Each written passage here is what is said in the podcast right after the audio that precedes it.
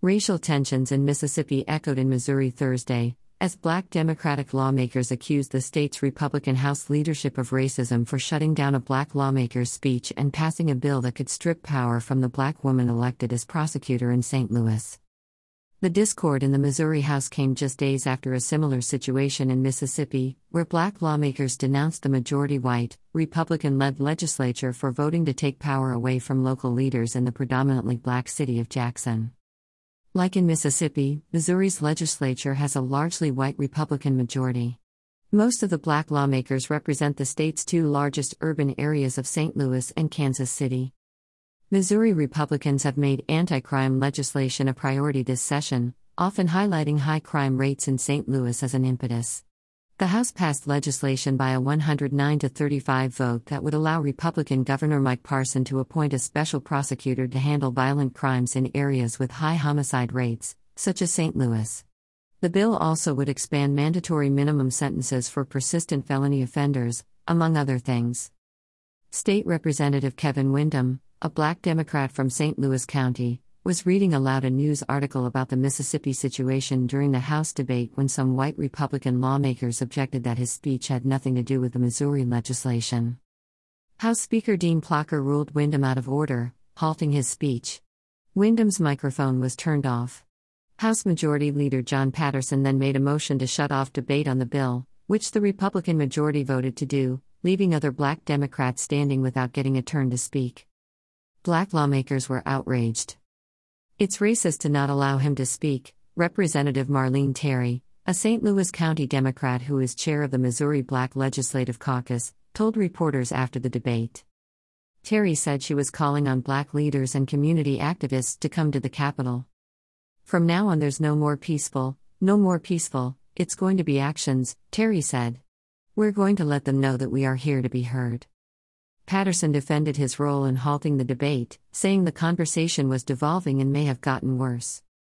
I don't discount any of the experiences that our black lawmakers have had, or the white lawmakers, Patterson told the Associated Press. I can guarantee this it did not play a role in me deciding that it was time to have a vote on the bill. In Mississippi, tensions were stirred Tuesday by two separate votes. The Mississippi Senate voted to create a regional board to eventually take control of Jackson's struggling water system, which is now overseen by a federally appointed administrator. Then the House voted to create a new court in part of Jackson with judges who would be appointed rather than elected. Democratic Mississippi State Senator John Horhn said during a legislative Black Caucus news conference that the actions amount to a symbolic decapitation of black elected leadership. Missouri's debate on Thursday was relatively brief. But the House had spent several hours debating and amending the bill the previous day. The final vote didn't fall exclusively on racial lines. Among those voting for the bill were a black Republican lawmaker from suburban St. Louis and two black Democratic lawmakers from Kansas City. That included Democratic Representative Mark Sharp, who supported a provision in the bill making it a crime to discharge a firearm with criminal negligence in city limits. Plocher said passage of the bill, which now heads to the Republican led Senate, was an exciting step. We're beginning a process to improve Missourians' lives by cracking down on crime, Plocher said. The Office of St. Louis Circuit Attorney Kim Gardner issued a statement calling the legislation a political stunt. The Reverend Darryl Gray, a St. Louis pastor and a leading racial justice activist, said he and other activists are discussing ways to challenge this. We are giving serious thought to civil disobedience in Jefferson City. Zaki Baruti, leader of the St. Louis based Universal African Peoples Organization, described the effort to strip power from Gardner as a move against democracy. Gardner is the first and only black circuit attorney elected in St. Louis, and she has pursued a progressive agenda.